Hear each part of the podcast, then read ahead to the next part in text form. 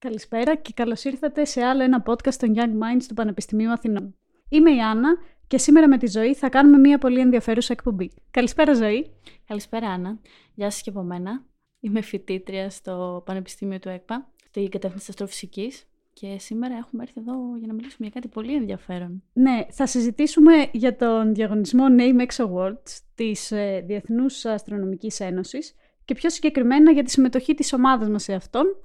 Η ομάδα μας οφείλουμε να τονίσουμε ότι δεν ε, αποτελείται μόνο από μένα και τη ζωή, αλλά και από άλλους έξι φοιτητές του τμήματος. Εδώ έχω τα ονόματα. Η Θεοδώρα, η Σοφία, η Ζωή, ο Γιάννης, ο Γιώργος και ο Στέλιος. Να πούμε επίσης ότι δεν ε, είναι όλοι από τον τομέα της αστροφυσικής. Είμαστε και δύο impostors μέσα. Εγώ που είμαι από τη Στερεά και η Σοφία από την Πυρηνική. Με καθαρό ενδιαφέρον βέβαια. Ας ξεκινήσουμε λοιπόν από το τι είναι ο διαγωνισμός NameX Awards. Λοιπόν, συνήθως η Διεθνής Αστρονομική Εταιρεία είναι αυτή που δίνει τα ονόματα σε όποιο καινούριο ουράνιο σώμα ανακαλύπτεται, π.χ. πλανήτης. Αλλά φέτος μας δίνει την ευκαιρία και στο ευρύ κοινό, σε όχι απαραίτητα επιστήμονες, να ονομάσουμε 20 εξωπλανήτες, θα πούμε τι είναι αυτό, και, κατά κάποιο, και τα αστέρια τους βέβαια, και κατά κάποιο τρόπο ίσως να βάλουμε το λιθαράκι μας στην ιστορία. Ζωή, συγγνώμη που θα σε ρωτήσω αυτή την ερώτηση, αλλά τη θεώρησα απαραίτητη να ξεκινήσουμε από αυτή τη βασική ερώτηση μετά από κάποιες δηλώσεις γνωστού τράπερ για την ύπαρξη δύο πλανητών της γης και ενός που ανάβει τη νύχτα. Δεν ξέρω αν τις έχεις ακούσει. Οπότε για πες μας τι είναι ένα αστέρι και τι είναι ένας πλανήτης. Αυτό το σχόλιο ήταν μεγάλη έκπληξη. λοιπόν, ε, βασικά, ίσως γνωρίζουμε όλοι ότι αστέρι είναι και ο ήλιος μας. Βασικά αστέρια είναι ότι είναι αυτόφωτο αντικείμενο, τι σημαίνει αυτό, και τα δικά του καύσιμα και παράγει ενέργεια σε μορφή ακτινοβολίας. Ε, ενώ πλανήτης είναι κάθε ετερόφωτο αντικείμενο, δηλαδή ένα αντικείμενο που απλά ανακλάει το φως ενός, ενός αστεριού. Και η διαφορά στους μηχανισμούς οφείλεται κυρίως στη μάζα. Όσο πιο μεγάλη μάζα έχει, τόσο μεγαλύτερη θερμοκρασία αναπτύσσει τον πυρήνα και μπορεί να παράξει ενέργεια με κάποιες αντιδράσεις. Για παράδειγμα, ας πούμε, στο δικό μας ηλιακό σύστημα, ο Δίας που είναι ο πιο μεγάλος μας πλανήτης, παραλίγο να γίνει ένα δεύτερο αστέρι και να έχουμε δύο ήλιους, αλλά έχασε στην τελική. Αυτό είναι πολύ ενδιαφέρον. Θυμάμαι τις προάλλες που μου είχες πει ότι αν ένα ηλιακό σύστημα έχει δύο αστέρια, τότε η σκιά σου σε ένα τέτοιο πλανήτη θα ήταν διπλή. Το θυμάσαι; Ναι, ναι, ναι. Ε, υπάρχει και κάποιο με κάποια φύση από την άσα που λέει ότι σε ένα τέτοιο σύστημα η σκιά σου έχει πάντα συνοδό, έχει τέρι. Α, τέλεια. Να μην είσαι μοναχικός. Λοιπόν, και τι είναι ο εξωπλανήτης που, στον οποίο αναφέρεται ο διαγωνισμός; Ακούγεται λίγο ίσως ε, θαυμάσιο, εντυπωσιακό, αλλά στην πραγματικότητα εξωπλανήτης είναι απλά ένας πλανήτης που γυρνάει γύρω από ένα διαφορετικό άστρο. Όχι γύρω από τον ήλιο μας, αλλά βρίσκεται σε ένα άλλο πλανητικό σύστημα, αρκετά μακρύτερα από Ε, και όπως οι δικοί μας πλανήτες χωρίζονται σε γήινους και αέριους, π.χ. από τον Άρη και προς τα μέσα, προς τον ήλιο, όλοι οι πλανήτες είναι γήινοι, μπορούμε να πατήσουμε πάνω τους, είναι βραχώδεις, ενώ από τον Δία και πέρα οι όλοι είναι περιστροφόμενο αέριο, στο οποίο προφανώς δεν μπορούμε να πατήσουμε πάνω τους. Έτσι και οι εξωπλανήτες χωρίζονται και αυτοί σε γήινους και αέριους. OK. Okay. Και γιατί να μελετήσουμε τους εξωπλανήτες, γιατί μας ενδιαφέρουν; Νομίζω ο βασικός λόγος που κινεί το ενδιαφέρον όχι μόνο στους επιστήμονες αλλά και στο ευρύ κοινό είναι ότι τι κι αν υπάρχει άλλη μια γη εκεί έξω, άλλος ένας πλανήτης που να μπορεί να, είτε να παρουσιάζει ζωή τώρα, είτε στα όρια της επιστημονικής φαντασίας να μπορούμε εμείς να πάμε να ζήσουμε σε αυτόν κάποια στιγμή. OK. Okay. και πώς μπορούμε εμείς να εντοπίσουμε τέτοιους πλανήτες; Τα αστέρια τα βλέπουμε στον ουρανό, ας πούμε. Ουσιαστικά και η διαφορά μεταξύ αστεριού και πλανήτη στον ουρανό δεν είναι πάρα πολύ ξεκάθαρη. Ε, και τον Άρη τώρα, αν βγείτε έξω, ας πούμε, στον, στο, στη νύχτα, φαίνεται απλά σαν ένα κόκκινο άστρο. Δεν καταλαβαίνεις εύκολα τη διαφορά. Πρέπει να παρατηρήσεις δύο και τρεις νύχτες στην ίδια περιοχή για να δεις ότι το αστέρι αυτό κινείται πάρα πολύ γρήγορα σε σχέση με τα υπόλοιπα. Κυρίως επειδή βρίσκεται πολύ κοντά μας. Ένα εξωπλανήτη, λοιπόν, επειδή βρίσκεται πολύ πιο μακριά από εμά, δεν μπορούμε να τον παρατηρήσουμε, δεν φαίνεται στον νυχτερινό ουρανό. Συνήθως καλύπτεται από το φως του αστεριού του.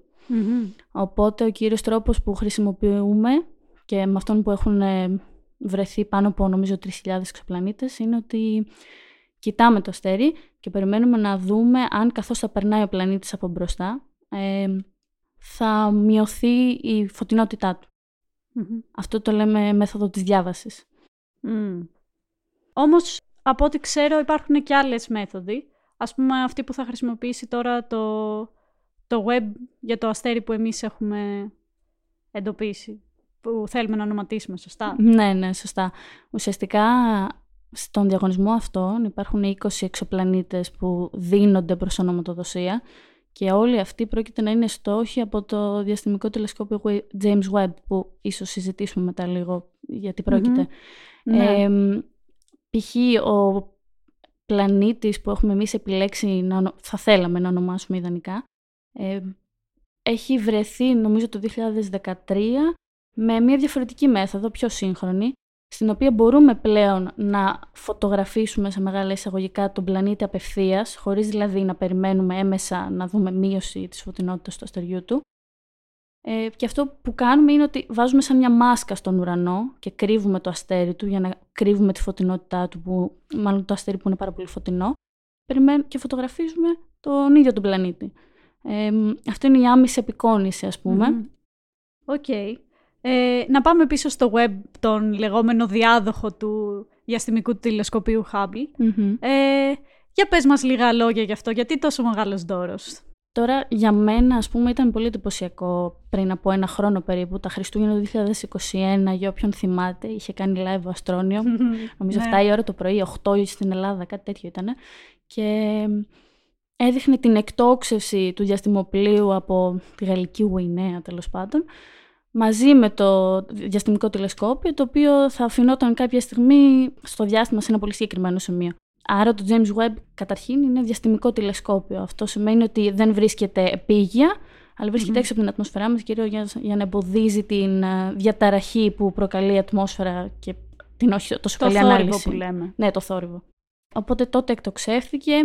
Είναι ένα τηλεσκόπιο σχετικά μεγάλο, Τώρα, κάποιος θα πει ότι τα επίγεια ας πούμε, είναι πιο μεγάλα ακόμα, αλλά δεν είναι τόσο εύκολο να φτιάξει κάτι μεγάλο και να το στείλεις στο διάστημα. Έχω ακούσει είναι όσο ένα γήπεδο τέννη.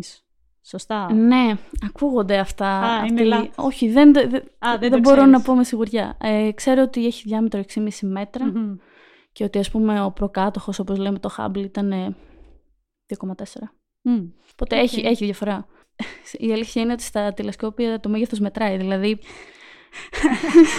έχει, έχει σημασία. Όσο μεγαλύτερη διάμετρος, τόσο καλύτερη ανάλυση, που σημαίνει ότι δύο αντικείμενα φτηνά που είναι πολύ κοντά μεταξύ τους μπορείς να τα ξεχωρίσεις. Όσο, όσο κοντά και αν βρίσκονται, ας πούμε. Οκ. Άρα περιμένουμε πολλά από το Webb. Ναι. Ε, οι εξωπλανήτες ε, αυτού του διαγωνισμού θα είναι αντικείμενο παρατήρησης για το Webb γιατί περιμένουμε ε, να δούμε κυρίως πράγματα από την ατμόσφαιρά του. Ε, χαίρομαι που ανέφερες το διαγωνισμό μας, γιατί θα γυρίσουμε πίσω σε αυτόν. Η ομάδα μας λοιπόν έχει αποφασίσει να ονοματίσει το αστρικό σύστημα, δώστε μου λίγο χρόνο να το διαβάσω, HD 9550-86, το οποίο ελπίζουμε να έχει διαφορετικό όνομα σε λίγο καιρό και αυτό που διαλέξαμε. Πες μας όμως λίγα, ε, λίγα λόγια για αυτό το αστέρι. Καταλαβαίνετε ίσως ότι τώρα το να ονομάζεις ένα πλανήτη HD, δεν ξέρω κι εγώ, δεν, δεν μπορώ καν να θυμηθώ τον αριθμό μετά, είναι λίγο άσχημο. Οπότε γι' αυτό χρειαζόμαστε την ονοματοδοσία γενικά. Τώρα μιλάμε για ένα πλανητικό σύστημα το οποίο βρίσκεται στον αστερισμό της Καρίνα, που βρίσκεται στο νότιο ημισφαίριο. Αυτό σημαίνει ότι εμείς δεν μπορούμε να το δούμε στον ουρανό μας. Αλλά Καρίνα, για όποιον ξέρει, σημαίνει το κάτω μέρος ε, του πλοίου. Και ο αστερισμός αυτός βρισκόταν παλιότερα, άνοικε σαν μεγαλύτερο αστερισμό, στον αστερισμό της Αργούς. Θα, θα πούμε λίγα παραπάνω γι' αυτό. Τέλος πάντων, ο πλανήτης αυτός περιστρέφεται γύρω από το αστέρι του σε πολύ μεγάλη απόσταση. Νομίζω είναι 55 αστρονομικές μονάδες. Αυτό σημαίνει ότι 55 φορές την απόσταση ήλιου γης, ας πούμε, είναι πάρα πολύ μακριά. Πιο μακριά από την Οποσειδώνας για μας αυτό μας βοηθάει στο να παρατηρήσουμε και τον πλανήτη με άμεση επικόνηση. Γιατί μπορούμε να κρύψουμε το αστέρι και υπάρχει αρκετή απόσταση μεταξύ πλανήτη και αστεριού και μπορούμε να τον δούμε ουσιαστικά. Αν είναι πολύ κοντά αστέρι και πλανήτης έτσι κι αλλιώς όσο και να κρύψει το αστέρι φωτίζει υπερβολικά πολύ. Και από ό,τι μου έχεις πει είναι και ένα μεγάλο αστέρι, σχετικά μεγαλύτερο από τον ήλιο. Ναι, είναι τύπου Α για όποιον ξέρει. Αυτό σημαίνει τέλος πάντων ότι είναι θερμότερο από τον ήλιο, πηγαίνει προς τα μπλε χρώματα. και επίσης το μπλε για μας σημαίνει πολύ θερμό, παρόλο το ότι μπορεί να έχουμε συνδέσει τη θερμότητα με τη φωτιά που είναι κόκκινη. Στην πραγματικότητα, όσο πιο υψηλή θερμοκρασία, τόσο πιο μπλε είναι η φλόγα. Mm, Όπως τα γκαζάκια, ας πούμε, που είναι μπλε η φωτιά. Αυτό δεν είναι, είναι σωστό. Το έμαθα πρόσφατα. Αλεξέη, έπαθα... θα το κόψεις. Όχι, εντάξει. Έπαθα σοκ. Γιατί Ακραίο. Αυτό το χρώμα στα γκαζάκια έχει να κάνει με το ότι βουτάνιο. Δηλαδή, αν αλλάξεις το καύσιμο, μπορείς να την κάνεις πράσινη. Ε, Ξέρεις κάτι. Αλεξέη, μην το κόψεις, ρε φίλε. Να, να πω κάτι. Ναι. Ο Άλεξ είναι ο editor δεν θα το κόψει, γιατί οι σωστοί επιστήμονες παραδέχονται τα λάθη τους και μαθαίνουν από αυτά. Αλλά και εγώ το είχα για, για λάθος λοιπόν, πολύ καιρό. Και μετά από αυτό το ρεζίλι, αυτό βλέπετε ότι είμαι στερεά στην κατεύθυνση. Τέλος πάντων, ε, ήρθε η ώρα που όλοι περιμέναμε. Oh. Ζωή, ήρθε η ώρα για ανακοινώσεις. Ήρθε η ώρα να πούμε ποια θα είναι τελικά η ονομασία που επιλέξαμε για το αστρο Θα μιλήσουμε και για τον πλανήτη Ε, οπότε, drum roll please.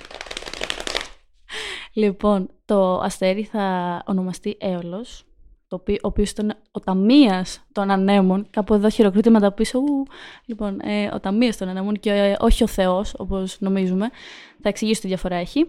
Λοιπόν, ουσιαστικά εμείς έπρεπε να βρούμε ένα όνομα το οποίο να υποστηρίζει και την κουλτούρα μας, ας πούμε. Εγώ πολύ θα ήθελα να, να mm. χρησιμοποιήσω κάποιο όνομα από την Αιγυπτιακή μυθολογία, ας πούμε, αλλά δεν, δεν το θέλανε αυτό. Και τώρα νομίζω από την Ιαπωνική. Σωστά, σωστά. Αλλά δεν μας αφήνανε, οπότε έπρεπε να σκεφτούμε κάτι άλλο. Και λέμε, αν τώρα ονοματίσουμε Έλληνες θεούς, θα μας βρίσουν. Δηλαδή, εντάξει, mm. έχουμε, έχουμε τόσους πλανήτες. Αλλά εδώ υπάρχει άλλη ιστορία από πίσω. Λοιπόν, όπως έλεγα, βρισκόμαστε στον αστερισμό της Αργούς τώρα. Το, η, η Αργός ήταν το πλοίο των αργοναυτών.